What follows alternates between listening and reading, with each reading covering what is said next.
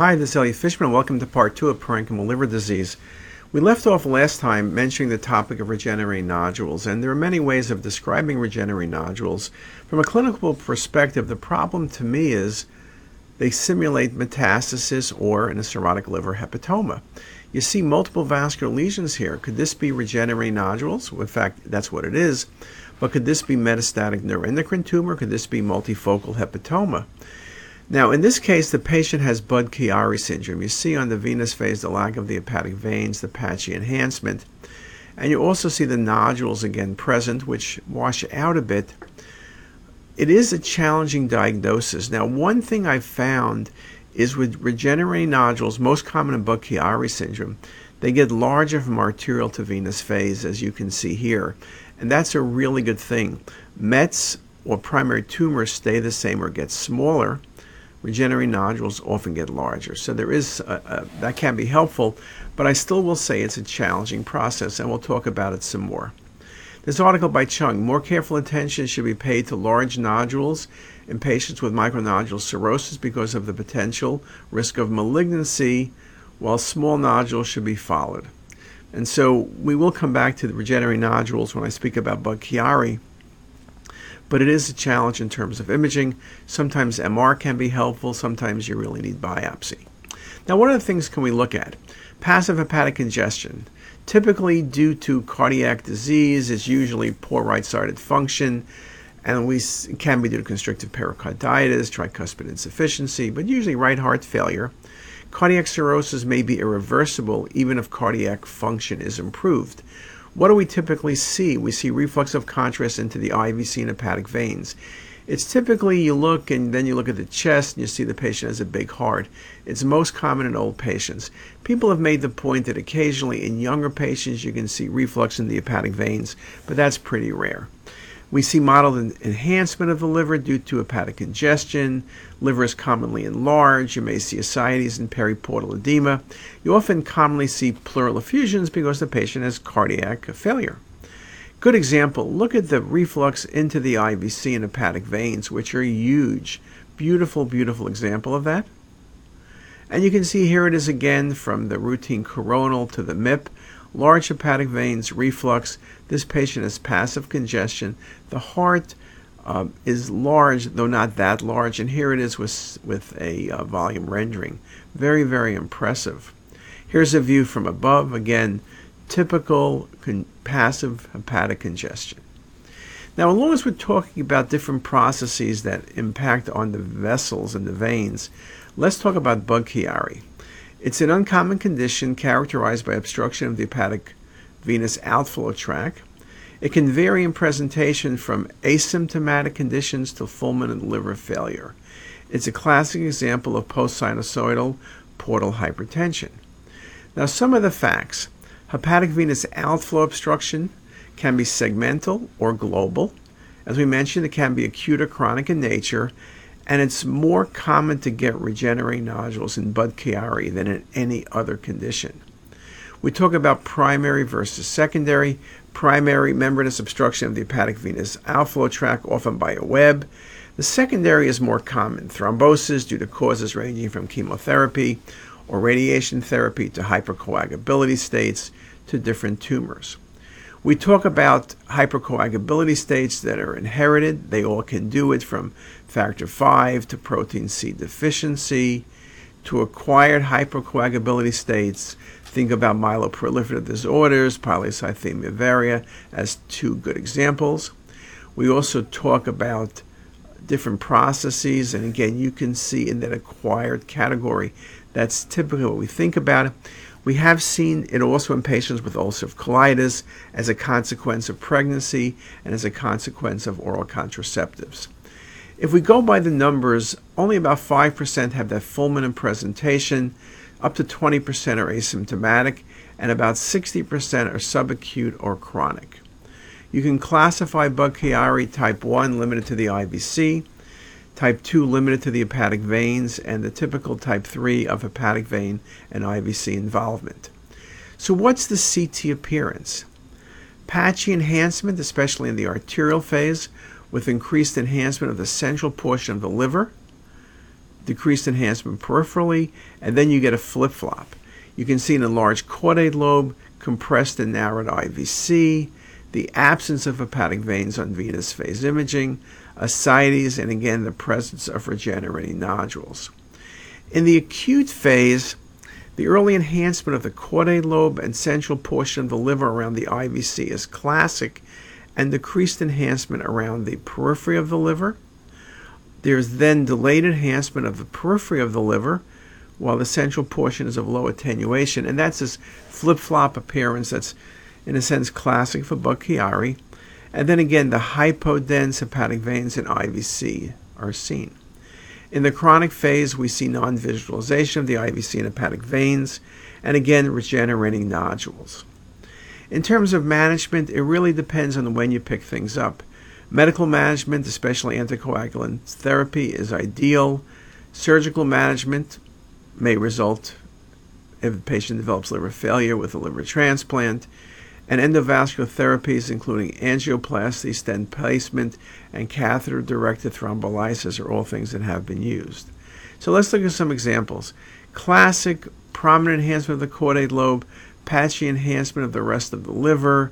As you go a little bit later, you can see the increased enhancement around the periphery of the liver as well. That differential enhancement peripheral to central, the puddling, the lack of venous opacification as I go through the images.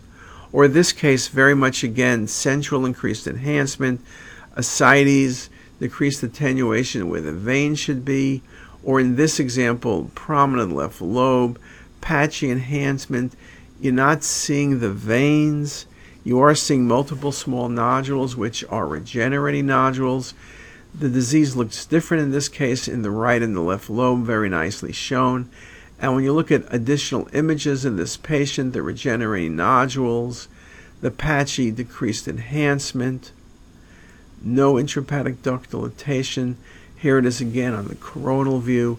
So you really get a feel. Now, you say at first, well, this maybe looks like fatty infiltration of the liver. And again, the density is good for fatty infiltration. The issue tends to be you see the regenerating nodules. You also see the lack of hepatic veins. You also see stretching of the hepatic artery. There's mass effect. And again, I could see why someone might consider the thought of metastasis or multifocal hepatoma. Again, the lack of hepatic veins will be very, very helpful. Now, I've seen some interesting cases. This is a patient with sarcoidosis, classic adenopathy in the hilar and subcarinal regions. And then when you scan the abdomen, you see stretching of the hepatic artery branching within the liver. And then you see the patchy enhancement, the differential enhancement between the central portion of the liver and the periphery, the very prominent vessels. There's a lesion in the spleen that was due to sarcoidosis. But look at the patchy enhancement of the liver, particularly as you go to the periphery and particularly as you get to the dome. You see prominent vessels, but you don't see the hepatic veins. You see the I V C is narrowed. You see the fluid by the I V C, the patchy enhancement. And it's interesting, if you do a, a view from above, you see the collaterals along the surface of the dome of the liver on the M I P imaging. And you again appreciate on the cinematic rendering the extensive changes in texture, particularly by the caudate lobe. So it's interesting, sarcoid is one of the causes of Budd-Chiari syndrome, and just a beautiful example here. Now, in Budd-Chiari, we mentioned acute and chronic. In chronic Budd-Chiari, failure to visualize the I V C or hepatic veins, intrahepatic collateral veins are not uncommon. This heterogeneous liver enhancement, regenerating nodules, and marked caudate hypertrophy. So here's an example. The patient has a T I P S in place, regenerating nodules. And you can see regenerating nodules can be very impressive.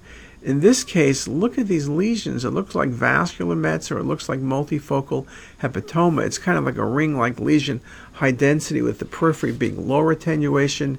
Here it is again. The patient has a, a stent in place from the I V C to the portal vein, uh, which is a T I P S catheter.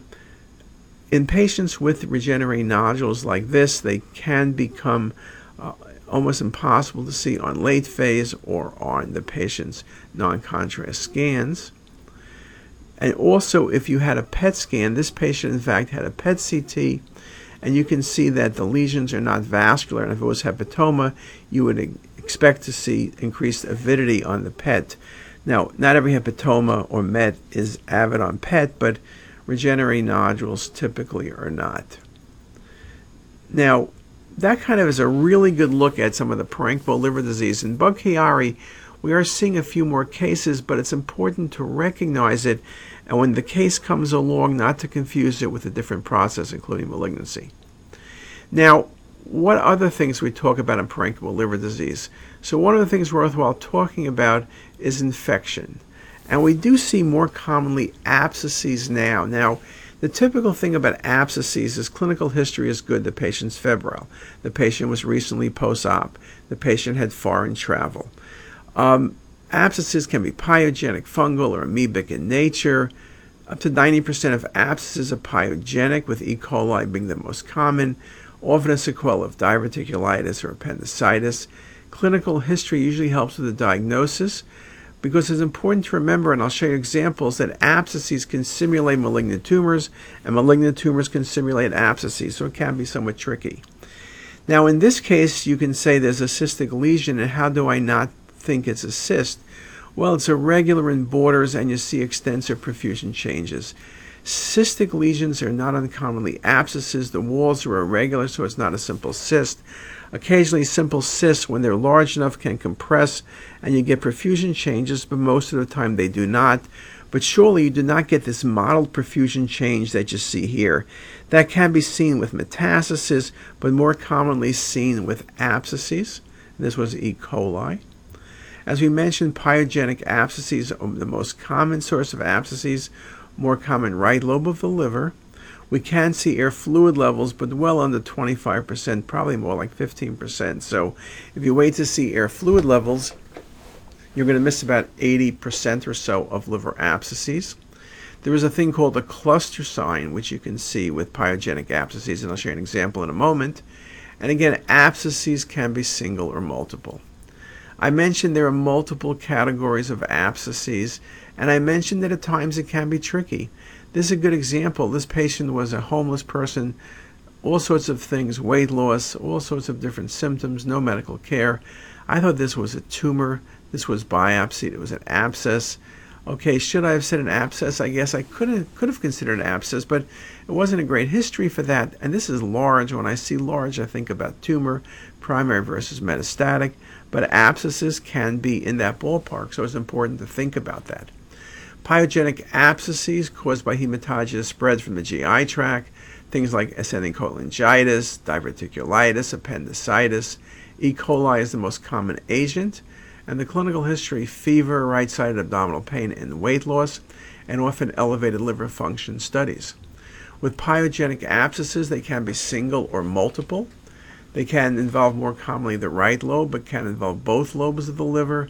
Occasionally, you see rim enhancement, and as I mentioned, air within an abscess occurs, but probably no more than fifteen to twenty percent of the time. Now, at times, you can be confused. This is a low-density lesion, and the patient was febrile. So this is a patient who was in their twenties. I thought this was going to be an abscess, and maybe it was a pyogenic abscess, but it was kind of weird-looking. And so this was eventually uh, uh, drained and uh, cultured, and this was very unusual. It was Hydatid disease. Now, Hydatid disease is endemic to certain parts of the world. When we see it, it typically is a cystic lesion with septations, and seventy percent have rim-like calcifications. This is a person who was local, had done some travel to South America for a few weeks, and they had this lesion now present. But again, it's a very atypical appearance. In Hydatid disease, uh, humans acquire disease from eating contaminated meat. Eosinophilia is common. Now, when we talk about Hydatid abscesses, Hydatid disease, it's often common to see not just liver involvement, but other organs from spleen to retroperitoneum to heart. So that can be helpful, but not necessarily the case. Now, what about this case? Patient's young, it's febrile, this is an abscess. And you can see it's low density, and there are cystic components. And when I look at the coronal view, you see kind of the low density rim around it, a very common appearance for abscesses. When you go from arterial to venous phase, you now see the cystic components kind of looks like a clover leaf or cluster. This is a very common appearance for abscesses, and particularly amoebic abscesses. Amoebic abscesses, just a few points, is the most common extraintestinal manifestation of amoebiasis, more common in India, Far East, Africa, and South America. So patients who migrate, something to think about. Patients are usually very sick with a high fever, and the travel history is going to be critical. Again, for amoebic abscesses, enhancing rim of a cystic lesion, a zone of edema, and the lesions are usually solitary but may be multiple. So you can see there is a spectrum with abscesses, and the spectrum again is shown in this example. Now this is somewhat of an easier case because this patient had A M L, was immunosuppressed, and now was febrile, and you picked up liver lesions as well as splenic lesions. Patients who are immunosuppressed, candidiasis is very common, okay? Aspergillosis is probably number two. Typically multiple lesions, not just in the liver, but also liver and spleen, and often also in the kidney. Again, typically you have old scans, so it's a new finding. And yes, you can consider, could the patient have tumor? But the patient is febrile, and these are typically going to be abscesses. Not a difficult diagnosis. Now, when you mention abscesses, I also like to throw in infarcts. Sometimes it's hard to distinguish the two. Other times it's easy. Infarcts, wedge-shaped, peripheral, you can see very nicely here. You can see very nicely on these examples as well. Infarcts can be solitary or can be multiple, as in this example. But again, it looks like it goes from the edge of a vessel, sharply demarcated, almost looks like a slice of pizza.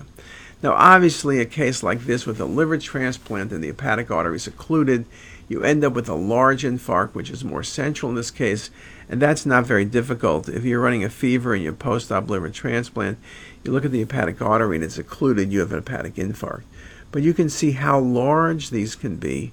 But again, the small peripheral ones are the challenging ones. Can look like focal fatty infiltration of the liver, occasionally can simulate tumor. And here's just another example. One of the things we can do well with C T, also with Doppler, is look at the patient's hepatic artery. You see hepatic artery occlusion in a patient post-liver transplant, nicely shown there. It's not surprising that you're going to end up with hepatic infarcts. So again, look at the vascular map. It's something we can do very well. I mentioned with abscesses or infarcts, it's uncommon to see air. This is a patient with a liver infarct and abscess following liver transplant with occluded hepatic artery. Again, it's rare to see such air within a collection, but it does occur. Now, what else? One of the challenges, what can simulate a malignant tumor? And there are a number of things, but let's stop here. And let's do part three, picking up some of these uh, pitfalls. And I'll see you back in five to seven minutes. Be right back. If you liked what you heard here today, please make sure to hit that subscribe button and visit our website, c t assist dot com, for lectures, quizzes, pearls, and more. Also, be sure to check out our apps that are available for free on the Apple Store. All links are in the description box below.